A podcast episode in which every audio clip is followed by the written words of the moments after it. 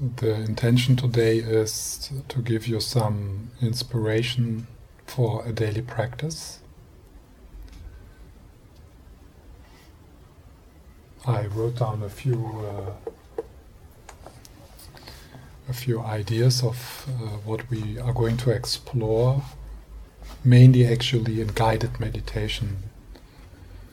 I will also talk a bit, but today will be mainly uh, guided meditations.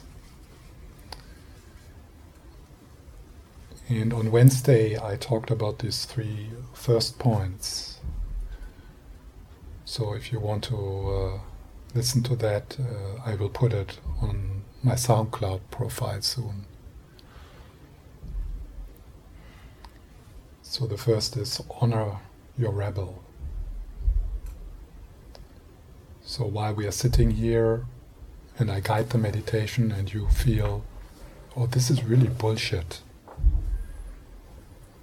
see that as a wise aspect of yourself, or a wise aspect which will help you not to put on a straitjacket, which will help you not to be violent to yourself. Probably that voice is right at least for you it is bullshit, but it could be actually bullshit. That also gives me some space and some freedom for experimentation.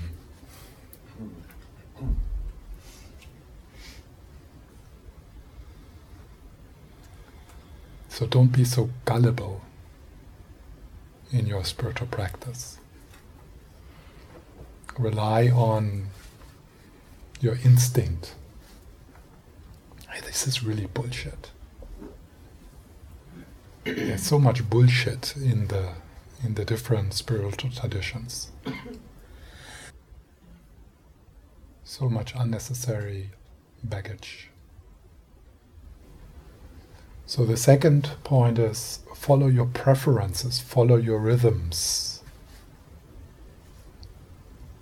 You know, go there where you feel relief, where you feel where you feel, ah, meditation can, can be something which is good for me, which is soothing, which is healing. and that is different for all of us. So sometimes you will feel how I move too quick in my guidance. And stay with your energy then. Sometimes you feel maybe I'm too slow. And honor that. Don't feel I am right in my rhythm. There's 12 people here, or 10, and then we will be, each of us will have, it, each of us, you will have your own rhythm in this. And it's depending also on the day, but it's also like your, your innate energy. So if I'm too quick, then you just you know stay with yourself. If I'm too slow, do something else in your mind. I mean, nobody sees what you're doing. Be wild. Be wild in your mind. Dance in you know quietly in your inside.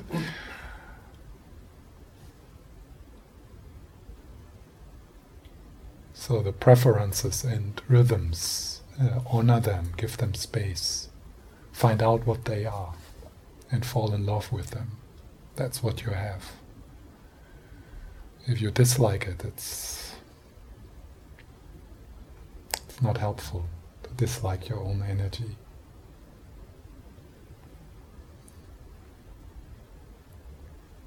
And the third point is honor your discomfort.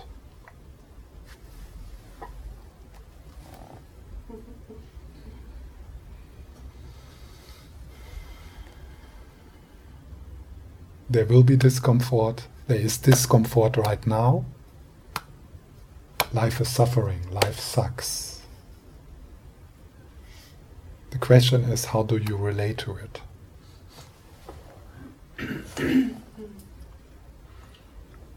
Resistance is suffering. it's adding to the suffering. Or it is suffering, you could say. So, if there's sleepiness, if there's restlessness, if you feel I'm distracted, if you feel sadness, if you feel touched, if you feel happy, if you feel relaxed, all these are messengers from beyond. And they are all welcomed. That's what we do in meditation. That's what meditation is. To increase your capacity to give space, to give to to increase your capaci- capacity to be with what it means to be human. And to be human means a lot of suffering. Every day. How do you relate to it? That's what we can explore in meditation. How, how can we stop to make it worse? Wow, that's already a lot. Because what we usually do is we make it worse.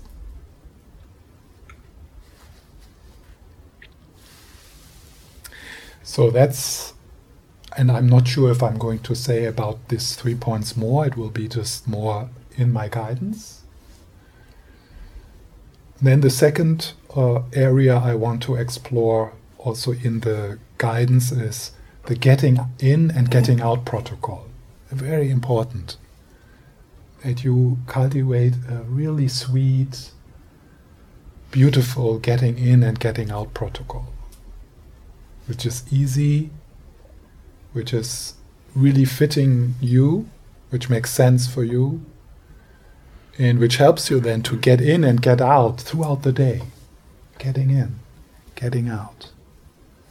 So that uh, that that this feeling that there is the formal practice and it's separate from your life that that completely disappears. So getting out into the, into meditation, uh, getting in into meditation, getting out into meditation. Very easy, easy easy, slight, simple. While you stand in a queue, while you go shopping, while you freak out, uh, you go to toilet, while you eat, getting in, getting out. Yes, and then there's this uh, six, and there could be much more. It's just six, six things which came up when I started to write. Yeah? And uh, so there is the friendliness, obviously, that's the main thing. Curiosity. Yeah. So, being curious also about the discomfort. Steadfastness. That's the practice, that's the part of the meditation which makes us coming back to what is steadfastness. So you notice that you go somewhere else, you come back to what is stability, steadfastness. And this is what this is a bit the commitment of you sitting on the chair, you assume your posture, stable, steadfast, and then you soften, you open, and you stay. You stay. No matter what. and the group pressure helps us. That's why. So we, we use we use the group pressure in a in a in a supportive way. If you if you would be at home, if there would be really some restlessness happening or sleepiness, you would probably stop. Then uh, acceptance, so acceptance, allowing, gentleness. So that is Uh, what I sometimes call non-violent meditation. Yeah, this is non-violent communication, but there's also non-violent meditation. And there's a lot of meditation which is violent, in a way. In a way. So what is violent meditation? Is the controlling, fixing, trying to get rid of kind of meditation. I'm I need to you know something is wrong with my experience and I need to fix it with meditation. That's violent meditation. And non-violent meditation is the friendly, curious, gentle, accepting meditation. And the last point is the willingness to be surprised. And that is like each meditation is different, each meditation day is different. You don't know what's going to happen. You, know, you, you don't know what's going to happen in the first meditation. It's always a, a journey. A meditation day, a meditation session is always a journey, and you don't know what's going, what, what's coming up. So this is sometimes called the beginner's mind.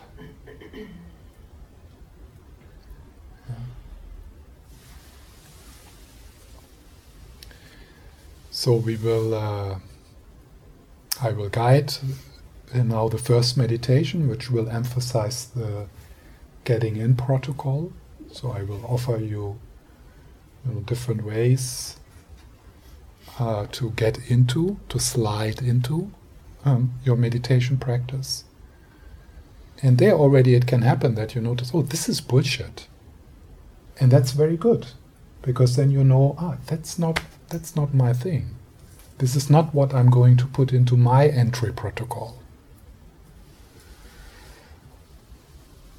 So and then we will there will be some time for questions and um, talking and then we will have a break, a short break around 11:30, and then at one we have lunch break for one hour, and then we will continue at two with uh, the same way.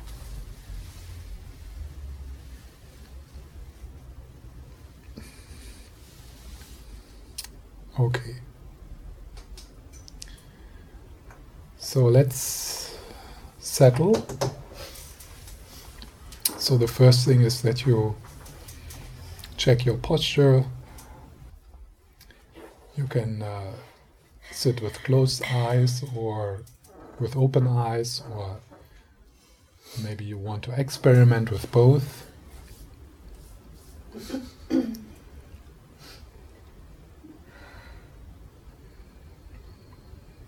And then just notice what happens when you start to pay more attention to your inner life, to your own energy.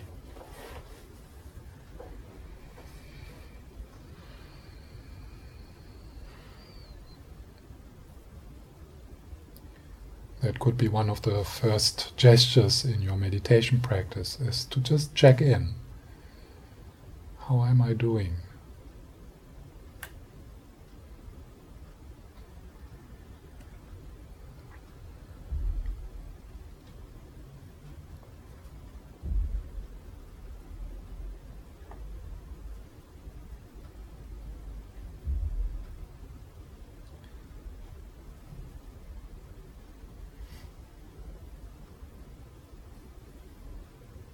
And then sliding into the body, dropping into the body.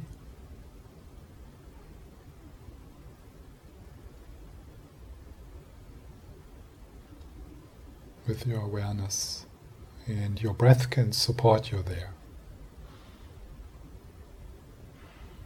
So, with the next in breath, I invite you to slide down down, down, down,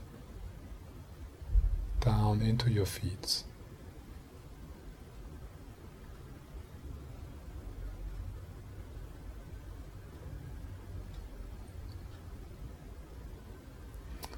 So with each in breath, you slide down and make this sliding down a gesture of welcoming, almost as if you embrace yourself.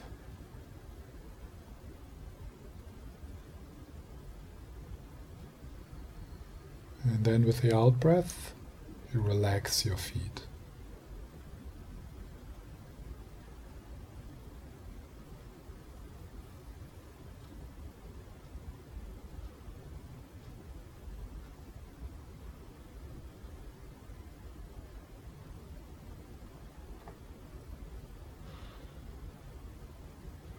sliding down,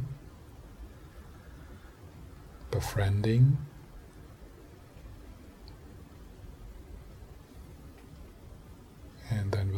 Breath, opening, softening.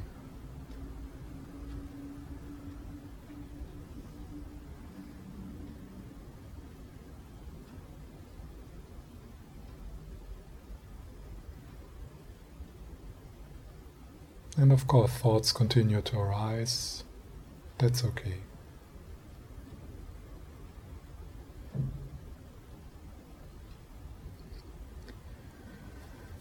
Then, with the next in breath, slide into your belly, into the pelvis, the hip area, and the belly, the lower belly.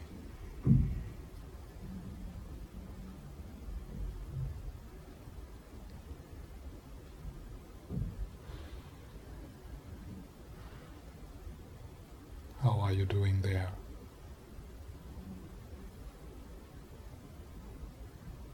Noticing the rising and falling of the belly. Almost as if you give you a bit of a massage.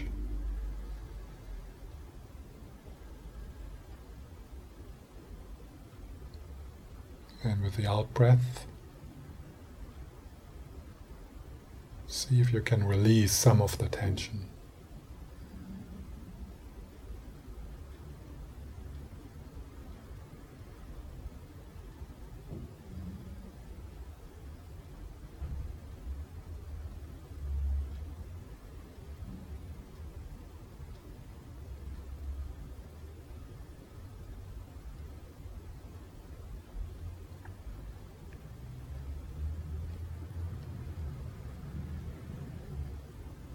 accepting, allowing, befriending your own energy.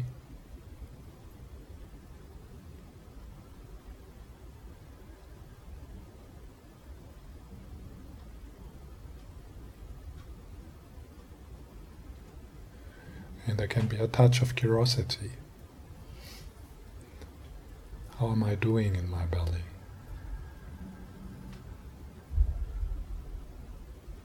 How does it feel?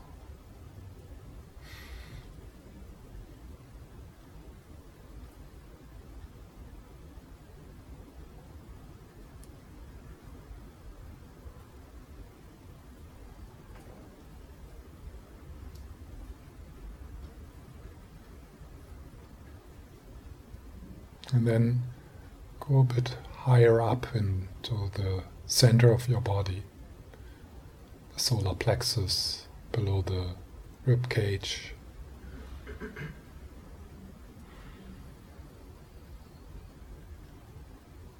And with the in breath, you attend there.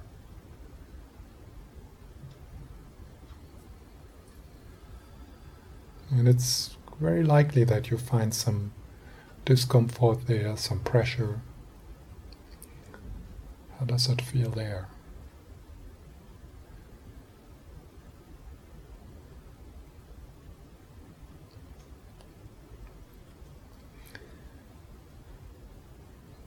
And is it possible for you to make that looking, that attending really friendly, really loving? Almost as if your awareness are loving, healing hands.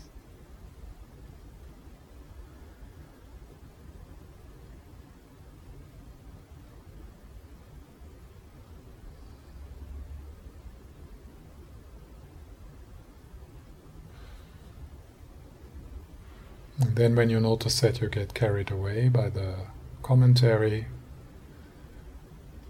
you allow yourself to drop back.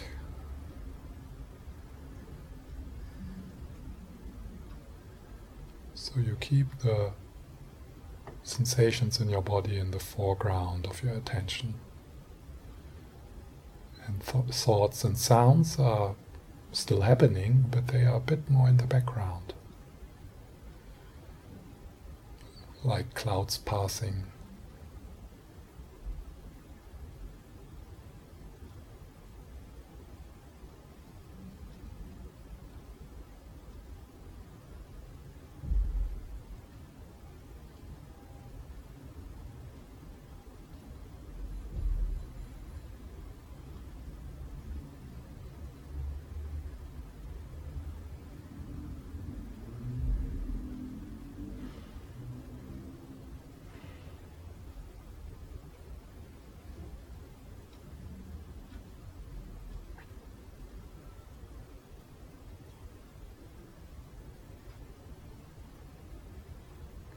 With the next in breath, drop into your shoulders, shoulder blades.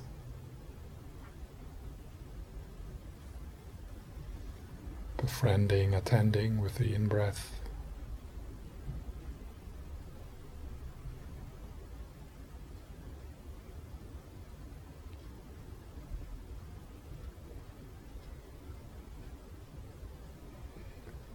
Possibly with a touch of curiosity.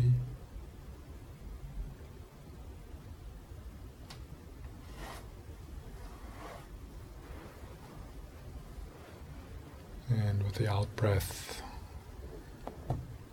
softening.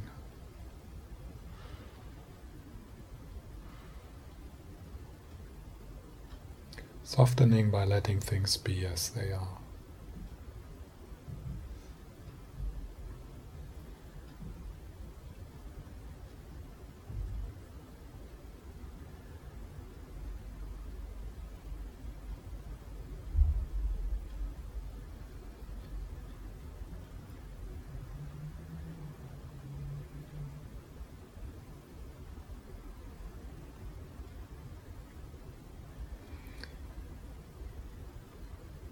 Then, with the next in breath from the shoulders, you slide down your arms into your hands.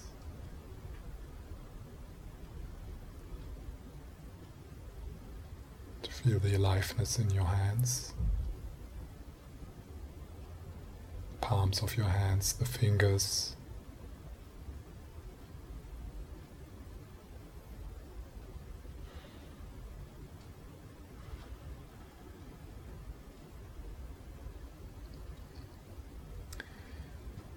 Let go of the sense that you are in your head, looking down on your hands. You're not in your head. So you drop.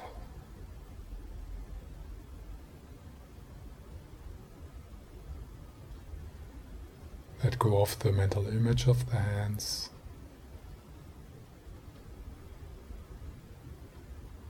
and breathe into the sensations in your hands, into that space.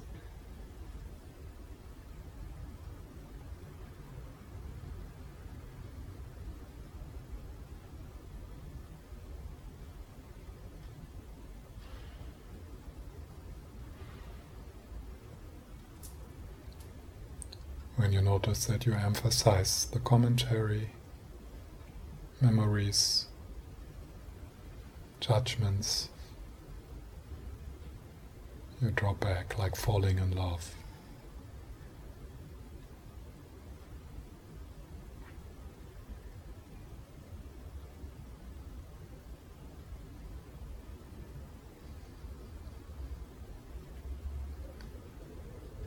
The dropping back is effortless.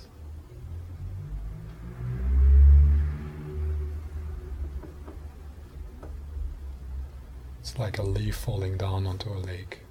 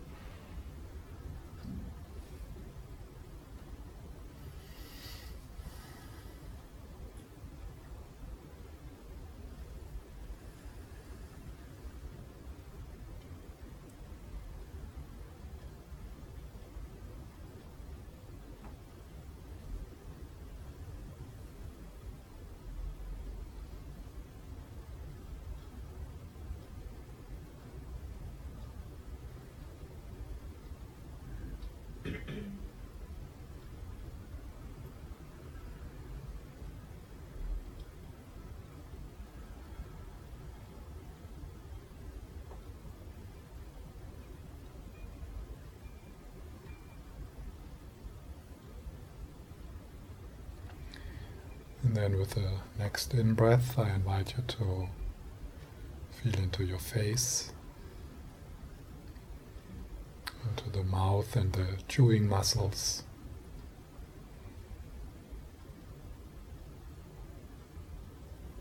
Possibly you can be a bit more soft there.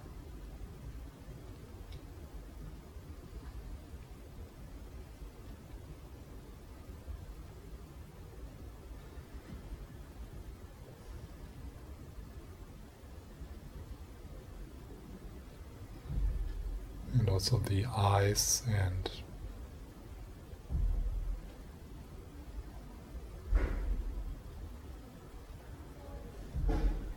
the forehead.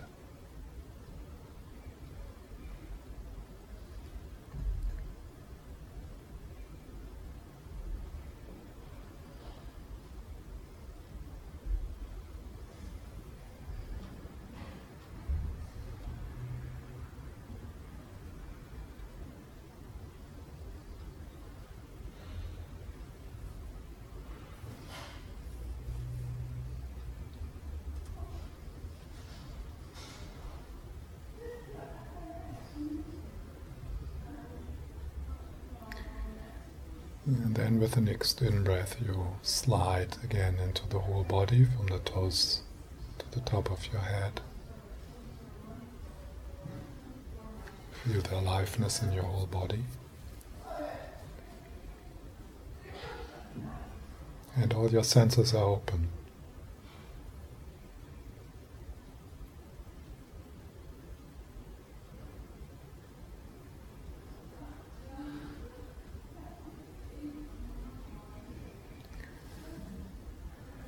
Maybe there's some discomfort coming to the foreground within your body. Allow that to happen.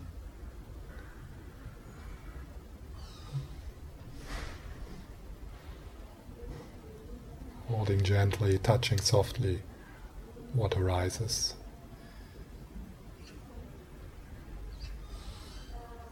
And nothing is nothing is excluded.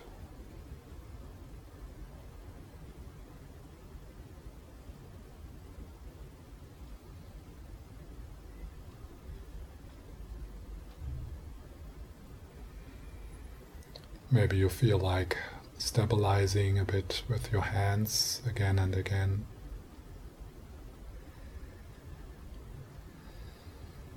Or your preference is more to go into the open panoramic awareness.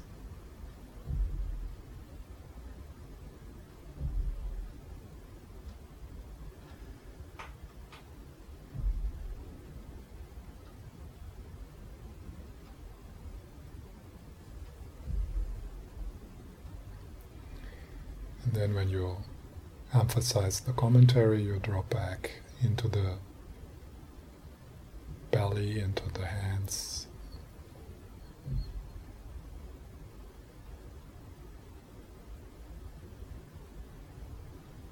And then possibly in open, choiceless, panoramic awareness, like the sky.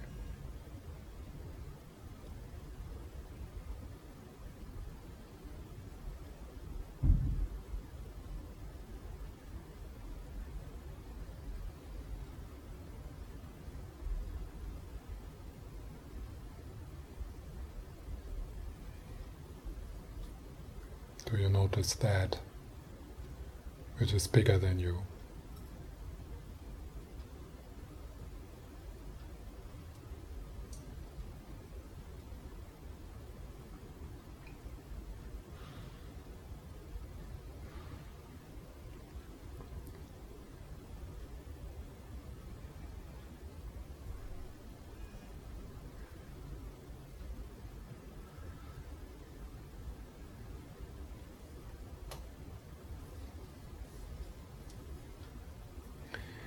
And then when it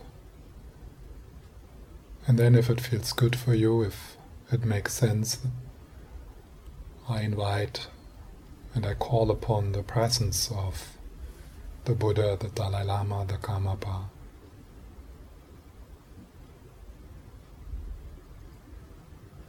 Other teachers, mentors,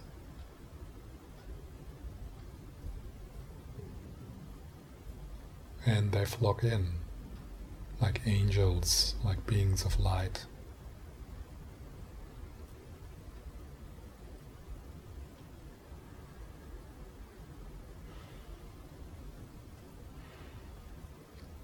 And feel their presence, like sitting in the sun with your whole body from the toes to the top of your head.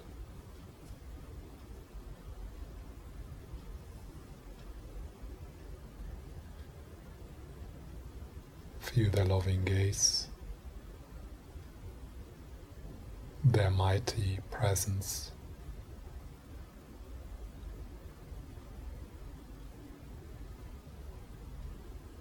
And every cell of your body is bathed in compassionate presence.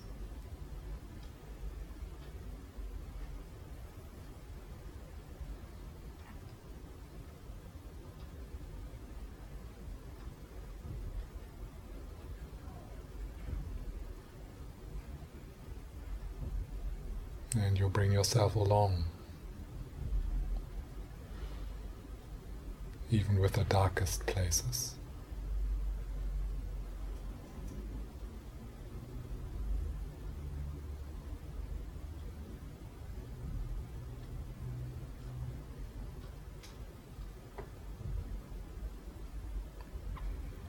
Whole body is breathing.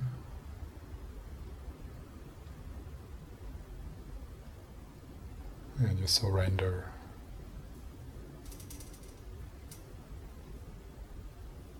To compassionate presence.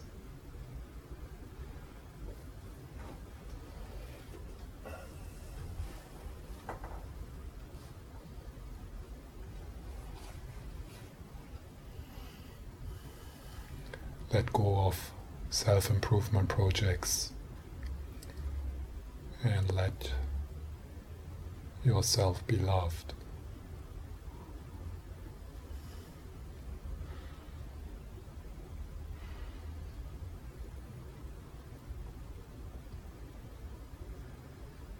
With the in breath, attending, befriending,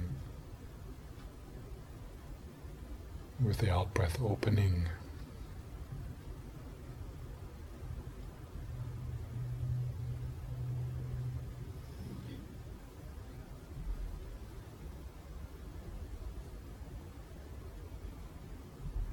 Yes, this too.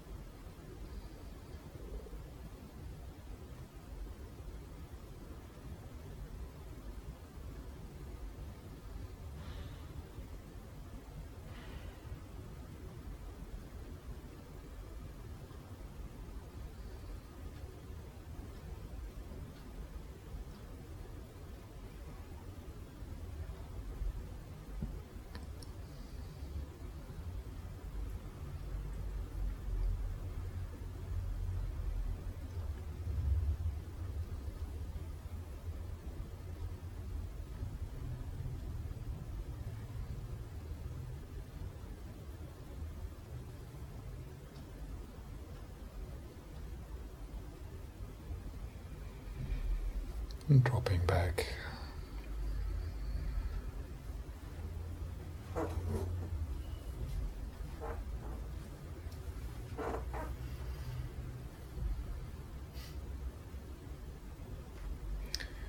And then those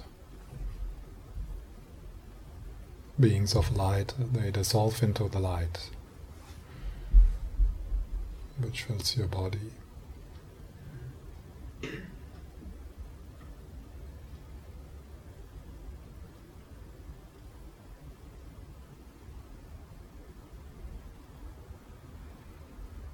Your body fills with compassionate presence.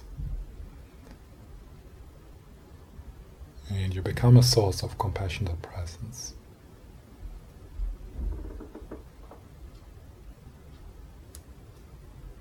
Feel yourself as a sun of compassionate presence, radiating through the pores of your body.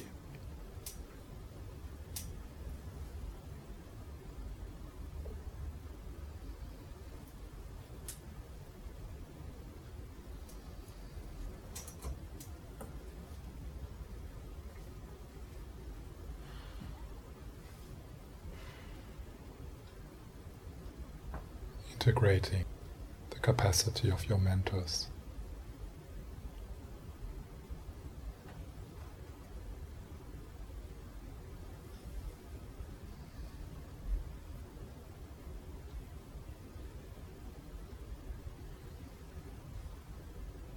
From your heart, from your hands, from your feet, from your face. Radiates the peace, the calmness, the sanity, the groundedness of your mentors.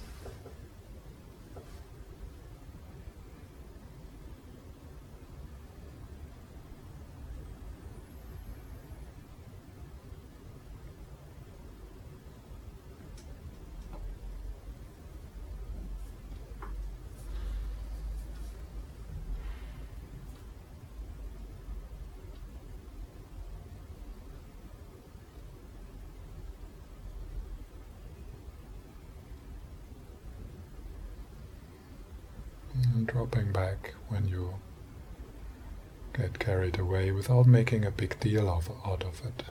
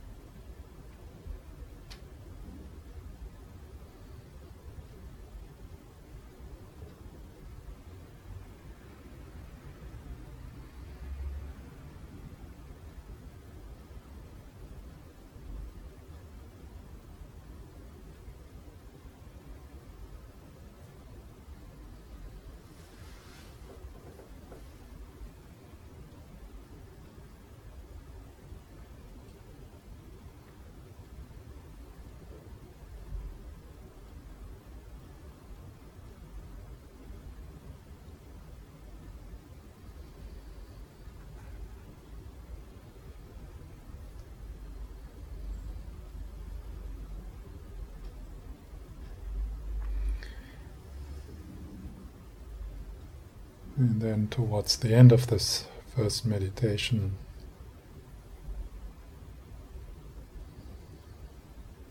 inspired by the example of the Dalai Lama and the Karmapa,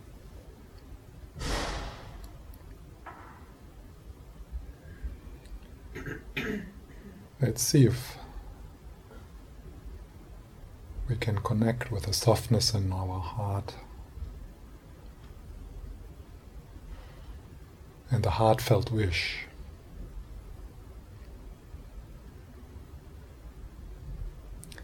not to add to the violence in this world.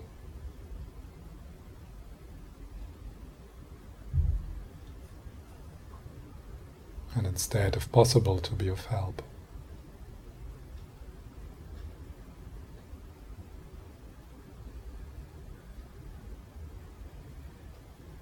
This is an invitation for you to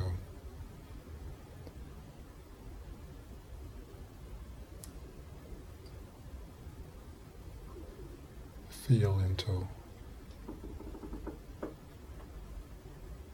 that longing in you to be a decent person, a mature person.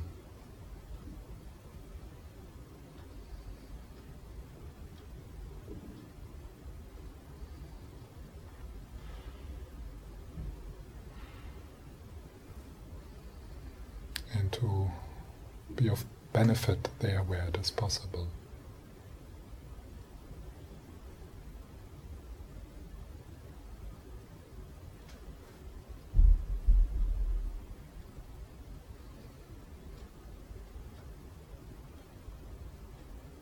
And that's why we are here today.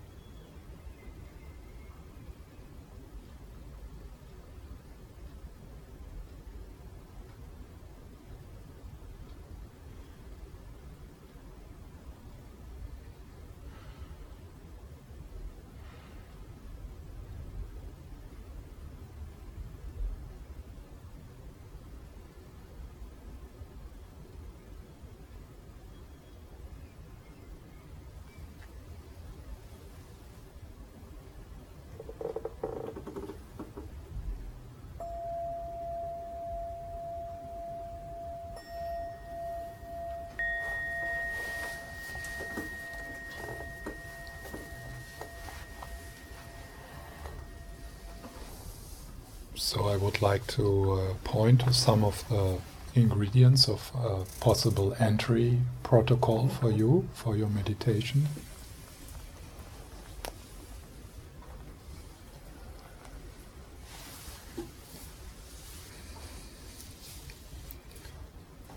So part of the entry protocol of a formal meditation practice actually happened before we were sitting down. And that was done by the people who set up the room. And maybe um, you can recognize you know, those of you who have helped as a volunteer uh, that that somehow you kind of you slide into the day you know, by putting the pictures and while you put them, you you look at them and you make the room nice for people. You clear the space, like you make space, and you try to do it in a nice way so that when people come in, they can participate a bit in that. Uh, like you know the the candles, you, you know you make it nice you put on you put you put the image while you're doing it you look a bit at, at it you connect with it uh, so this is uh, in the Tibetan tradition an important part of one's formal practice setting up the place sliding in kind of it's a bit of you know it's not like you sit in a stuffed room you know it's dirty it's crowded, there's nothing inspirational, and then meditate on the breath. Yeah, uh, but it's like uh, while you while you prepare, uh, you, you you slowly you come down, you settle, you you get you get some inspiration by by touching these images. And uh, I know some people for them, this is the daily morning practice. That's it. So, light on. So, let's do a bit like maybe today this holiness lives on the other side.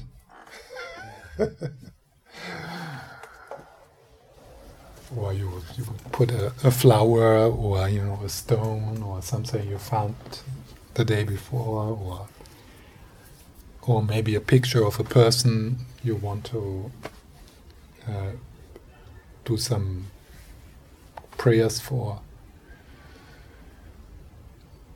So for some people that's it. That's their morning practice. So then what we started with in this sitting was what you could call like just checking in. Just checking in. How am I doing? So you, you kind of, even if you have like a structured practice, like a sadhana with some prayers or something like that, it's maybe helpful to just uh, take a few minutes to just sit there and just Ah, here I am. How am I doing? How am I really? So you welcome yourself. And when you do that, then the, this part happens, which I then I took really some time for it. This part of shifting from the head into the body. So find ways of shifting into your body, softening, relaxing your body. It's so easy and so healthy and so good to do that. Ah, like you, you drop into your feet, like you drop into your feet.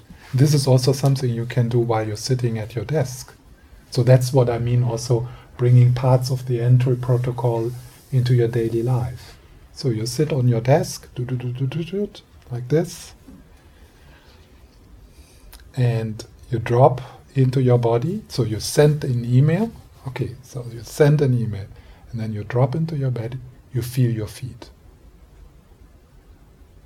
with the in breath, and then you then you kind of mm, you like you spread your feet, you know, like yeah, you spread your feet. They, they, they kind of they they they kind of suck a bit into the they like as if they are as if they are grabbing into the earth. So you you relax, you you you you, you make your feet bigger, and then with the out breath you relax. And if you train that, you can actually you feel when you relax your feet because the meridians, your uh, the feet they are connected with your whole body. So that's why people, you know, they, they do the acupressure and uh, with the feet. So they, they, they affect your whole body by touching your feet. So when you relax your feet like that, your whole body relaxes. I mean, you, you need to train that a bit. Yeah. And then, yeah, I, I just guided you into some of the areas which make sense for me. Uh, and that is the, the belly, the solar plexus. Yeah, that, that, that is this area. Yeah. And uh, and then the shoulders. And then uh, I offered you uh, a kind of object. No, this is general. The and then the important question within your meditation practice: What do you want to pay attention to, and how? in your meditation practice. What do you want to pay attention to? Because that's what we do in meditation. We, we, we play with our attention, with the mental mm-hmm. factor of attention. So, what do you want to pay attention to and how? Yeah? How is this the, th- the six? Yeah? You can also pay attention and be judgmental and hard. If you have a, some straitjacket rules in your meditation, for example, or one shouldn't be sleepy in meditation. If you have a straitjacket rule like this for your meditation, then if you notice, if you pay attention and you notice that you're tired, you will feel, oh, it's wrong. It shouldn't. I shouldn't be tired. Or, or maybe you have the straitjacket rule that there shouldn't be thoughts in your meditation. So then you're sitting there with a straitjacket rule of there shouldn't be thoughts.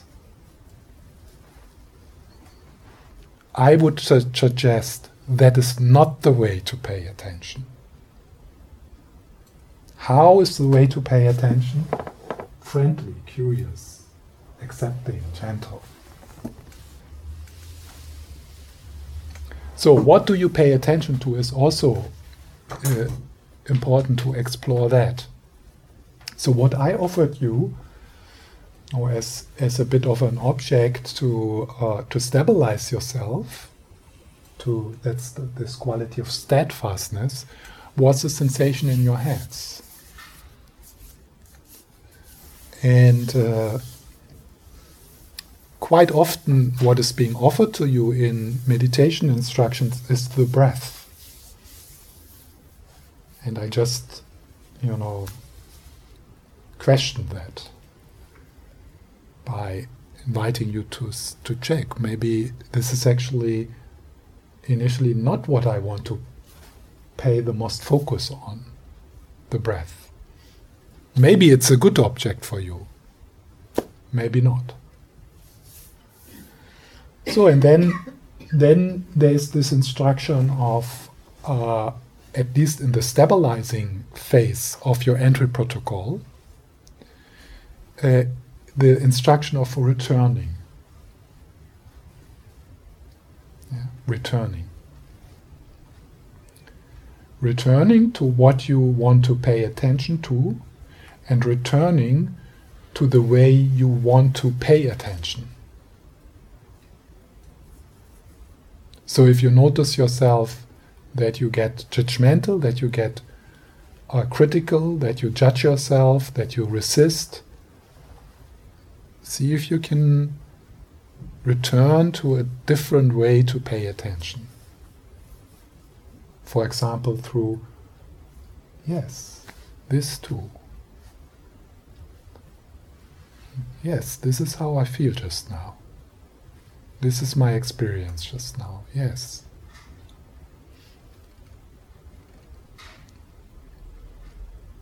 The word yes in the meditation is magic.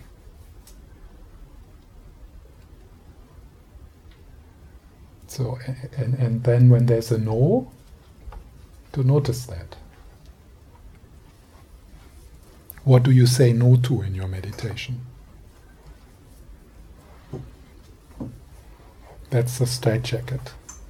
Probably there's a straitjacket rule behind it, behind the no. Some stupid instruction you picked up somewhere, and you just thought that's how meditation should be.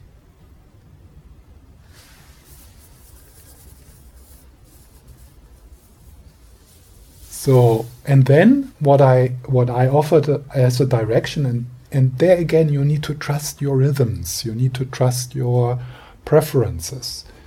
So there is people who very naturally and effortlessly like to dance with an with one object in their meditation. The breath, the sensation in your hands, the the the, the visualization of the Buddha yeah?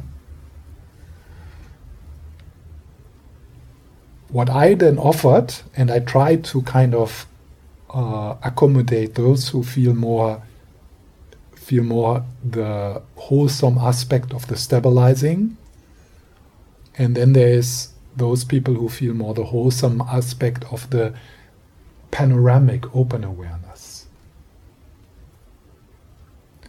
And those, of course, is not like two different, completely different things. You can be a bit stabilized with the sensation in your hands and with your breath.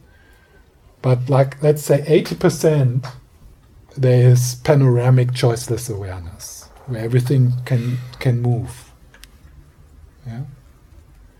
And then sometimes you might feel, oh, this is now too much. If I do that, if I open my awareness, then I get completely carried away maybe you feel, oh, just now I can't actually l- allow my thoughts to be. I immediately go off on the train. I enter the train. Yeah. And, and of course, that's that's not a problem. That's what happens again and again. But it could. It, it's very possibly you want to do a bit of something else on meditation than just jumping on each each train which is leaving. Yeah?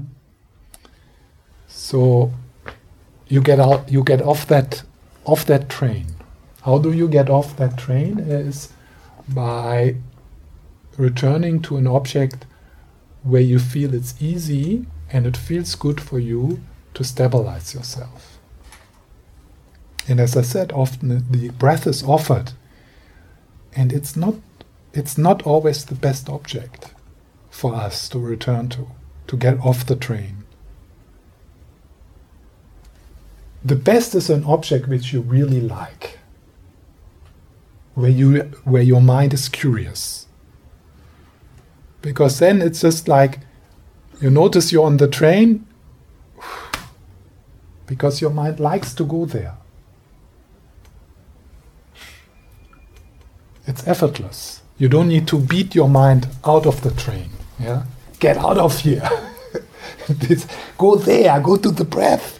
Yeah, and the, and your mind says, Oh, the breath. I hate the breath. It feels like it feels horrible. My breath is so shallow. It it hurts."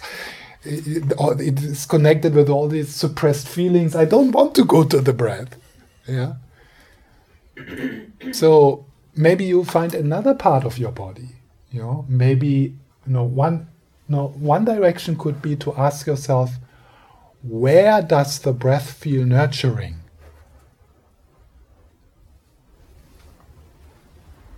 Where does the breath feel nurturing? If you find that, then your mind wants, will want to go there. Because you will find, find uh, that going onto that train is not nurturing you. It's hollow. No fantasy will give you what you what you're longing for. Fantasies are, are not the real thing. Fantasies are not life. They are hollow. They, they are not, you know, they are not the nectar of life. They are not, they are not nurturing you. And if you find, if you find that, wow, or like you find oh, again this train, shit. I, I went on this train. I know where it goes. There's nothing new happening here. It's the same fantasy. It's the same. I'm tired of it. No, I'm. I really go there where the breath is nurturing me. Now, in this moment, I go there.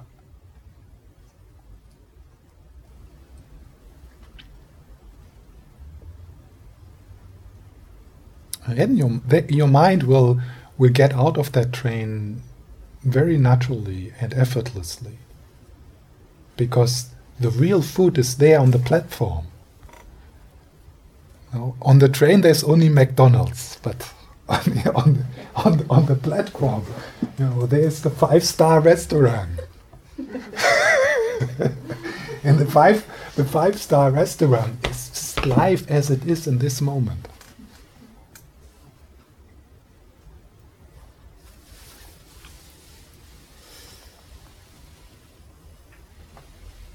It takes some time to to and of course we will enter that train again and again yeah. So uh, then sometimes one can ask okay why do I, why do I enter this train? What what do I get out of it? What is it what I don't want to feel? What is it what I what I'm avoiding by getting onto that train? What is it what no what is it what I don't want to feel just now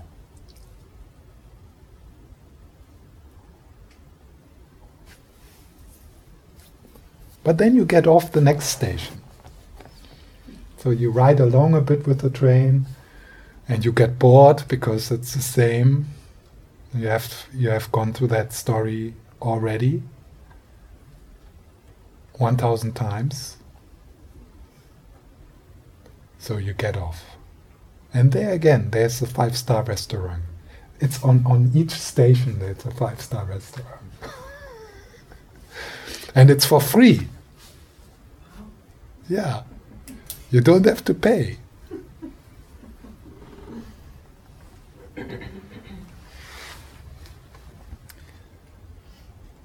So that is the like the practice of the part of the practice, and this could be the practice then to uh, to to kind of find your your way within stabilizing and panoramic open awareness.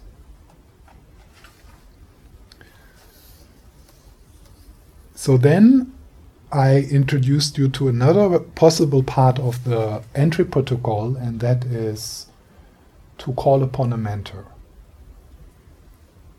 And I encourage you, even if that is a bit alien to you, to play a bit with it, to, to, to see if there's something in you in it. It can be a very, uh, a very transformative, healing, and supportive practice.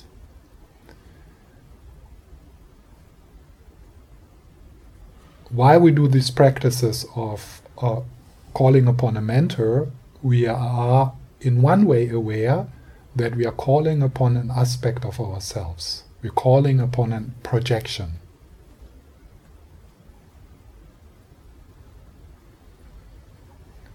We're calling upon, you know, which is, you know, when we when we use the word word shadow, quite often what people then mean is like kind of the difficult stuff which you're not aware of.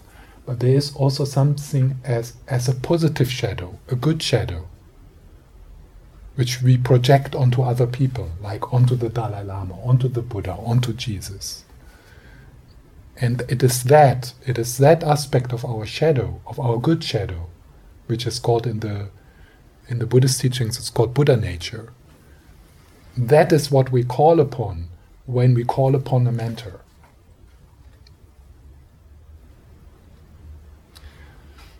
So for some for some people, this could be a more a symbolic mentor, a kind of archetypal mentor. Uh, it it is in the Tibetan tradition very helpful to have a bit of a kind of personal experiential connection with a mentor, so that you can that when you call upon your mentor, that you feel his or her presence because you have been in his or her presence. So it's a bit more than a mental image. It's it's more like really like a 3D experience of taste, the smell, the visual, the sense in your body, and the audio. And to to get all the five channels involved, probably you would need to have touched that mentor and have have a sense of how the mentor smells and how his how her voice is. So it becomes really like an experience.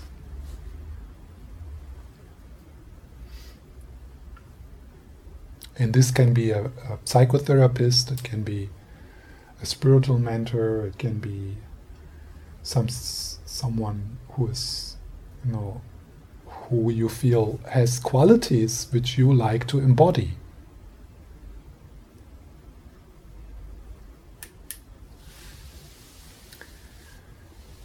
So part of if you do a bit of a traditional practice, part of this then that could be a moment of taking refuge.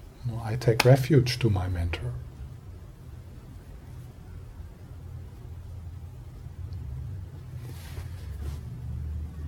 And then the last ingredients of the entry protocol uh, for now is the aligning your intention, aligning your motivation. And in the Mahayana tradition, this is why this is a very important part of the entry protocol, which makes a big difference. It makes a big difference with what kind of intention you enter a situation. Yeah, let's say you go to a par- party and you enter the party with the intention to uh, you know to meet someone. I mean someone like you know you can end up with. Or you enter a party with the intention to dance and to have a good time. Or you enter a party with the intention to to give other people a good time like you know because you're the host and you you want to make the nice and you want to take care that everyone has food and to drink. So it's the same party. Imagine these three people. And for these three people, they enter the, the, the situation with a different, different intention and it will give them a completely different experience. Like the first one, for example, will only see the participants of the party of the opposite sex.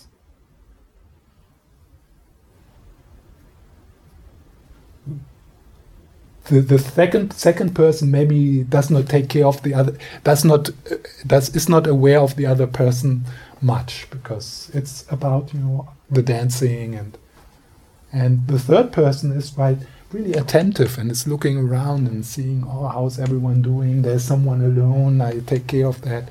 So completely different uh, different experience depending on the intention so in the Mahayana tradition, aligning your intention possibly with the intention of uh, with the intention of bodhicitta is actually what what makes the meditation practice a spiritual practice or a, or a dharma practice the intention. Why do you sit? Why do you practice? What what is your what is your aim with your practice?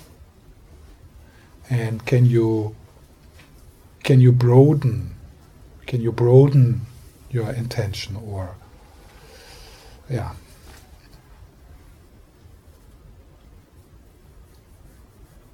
So this is um, some of the aspects of the entry protocol. And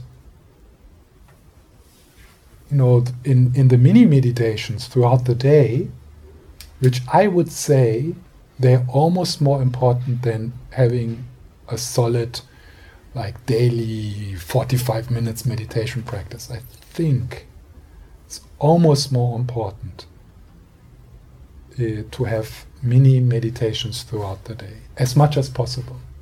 Like, let's say every 15 minutes. And then all the time. Or at least once an hour. So the entry protocol, and then you would kind of uh, connect with some aspects of the entry protocol. For example, uh, dropping into the belly with the in breath.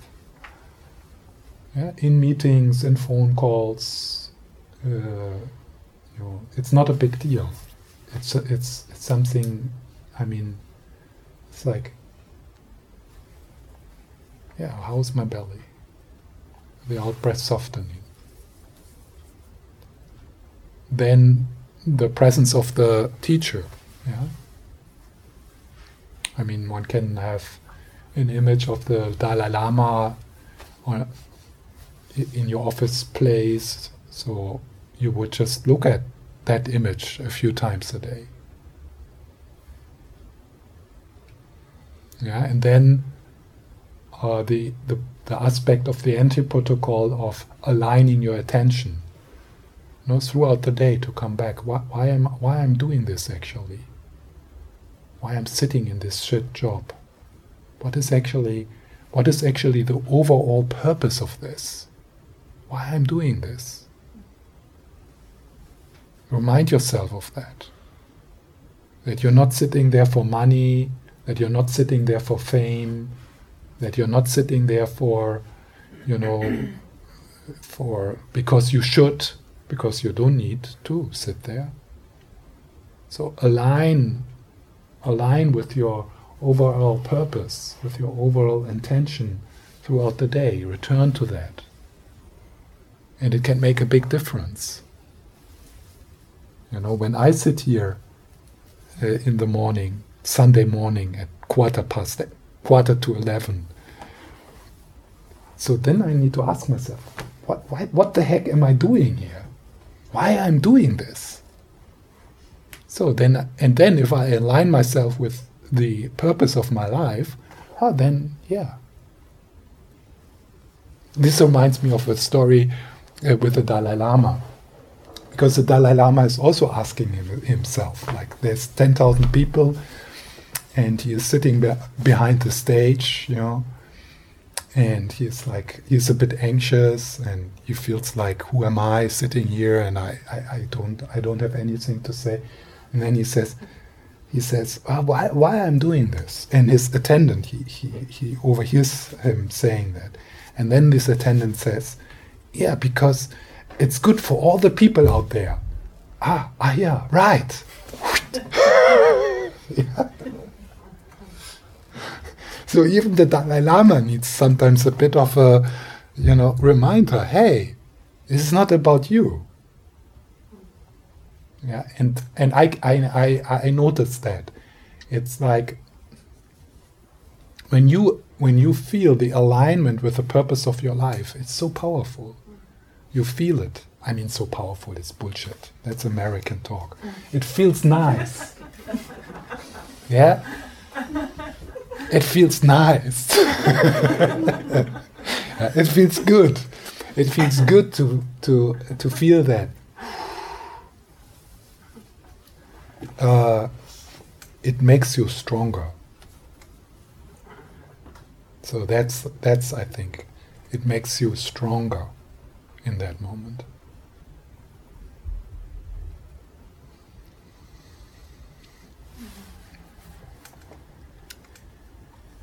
Yeah. So, are there any uh, questions about uh, what I said about the entry protocol, comments, additions? Maybe you uh, can add something uh, to it from your own experience, something which you find helpful as a,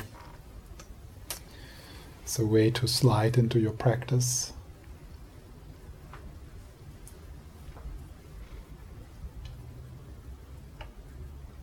Uh, I just want to say thank you for the wisdom that you're sharing. You're very welcome. what do you? What do you? Uh, did you feel something particular wise uh, uh, this morning? Something like where you felt wow. Yeah, it was. What? For me, it was a wow moment this morning. Which one? Which one? Can Can you say something about that? I don't know if I have the words right Mhm. Just uh, Nothing specific, like where you uh, where you felt.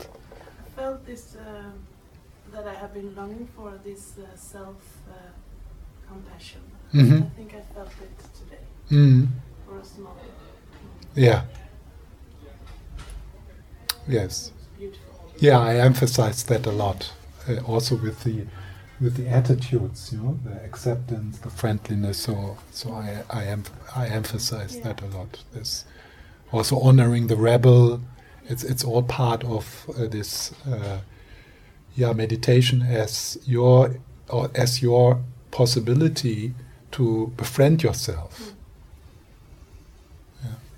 Yeah, bec- and I'm, I'm happy that you said this thing about the, the bullshit that has been in the, in, what did you say? The bull- Spiritual, uh, Mm. practice because Yeah. I have been see, looking for, everywhere and many things are like, oh, you should be happy and Mm. love yourself. And, mm, Yeah. yeah. Yeah, it's a problem that uh, uh, the teachings uh, we receive they are often uh, they are either very traditional and there's traps and challenges, and the other part is the American Buddhism. So It is like it's not only it's not only that the challenge is to bring the traditional teachings into Western culture, it's Scandinavian culture. And that's a difference. There's a big difference between American culture and Scandinavian culture, even between German culture and um, Scandinavian culture. Yes. It could uh, seem egoistic to sit when I ask myself, why am I sitting? Hmm? It could seem egoistic uh, to, to sit uh, when I ask myself, uh, why am I sitting? Me feeling better, me to being balanced, but it is not. It's, it's actually, I think, to to take uh, bigger responsibility. If I take responsibility for me being in balance, then that is like the rings in the water when you throw a stone. Mm-hmm. But then if I don't get a response from certain people, that is not uh, for me to judge. But I, I think it is like I take, when I take responsibility for me, i- it multiplies in a way and it lands where, where it lands, but that's not up to me to judge. But it's a kind of to take responsibility for me. Mm. Yes. Mm.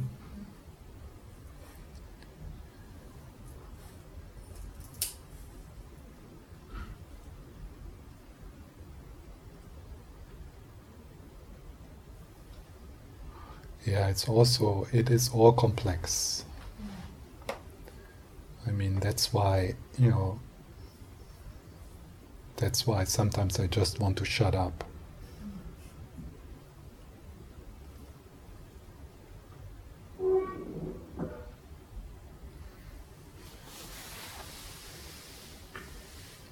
Hmm, because there is sometimes this tendency of why well, there could be the tendency with the self-compassion and self-acceptance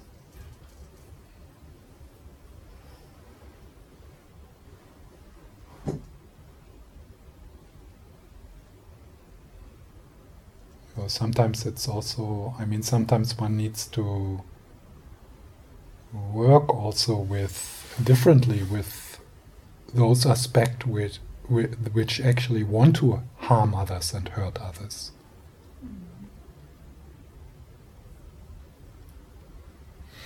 Yeah. Yeah, because they are there. Yeah, yeah. Because because they are there. If we assume I mean, of course, we as as Buddhist practitioner we assume that there is a basic goodness, a basic sanity in in us. Mm.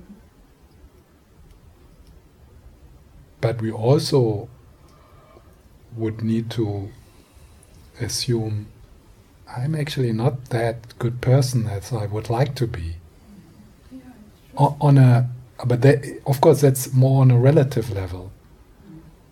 But it's also there. It could easily pop up when you least expect it. And Yeah. when you pushed, when you pushed your heart, so you, Hmm. you you release all your good intentions. At least you feel you don't need to act it out. But it's scary to to feel it. When you push to your limit, you just want to kill, kind of. Yeah, yes. Yeah. Yeah, yeah. So that's also there. And there are aspects of uh, uh, of pain and so on, struggle that one never could, could never ever could solve, maybe. And to, to kind of um, capitul, vad heter det? kapitulera, capitul, Surrender. surrender to that that is the fact. I cannot solve this shit Mm. in certain points Hmm. certain certain uh, um, uh, pieces of the puzzle I, I could be very far ahead in and and, uh, and uh, relate to, but there are puzzles, Mhm. pieces in the darkness and pieces that I Mm. never ever will find, Hmm. and there is the, Yeah. hard. Yeah, right. And and those pieces they could make you act in in hurtful ways Yeah. towards others. Yeah, and there I could re- relate to that. It, it comes to that uh, when I pushed uh, too much, I could, um, I could, um, oh no, I dropped the word. Um,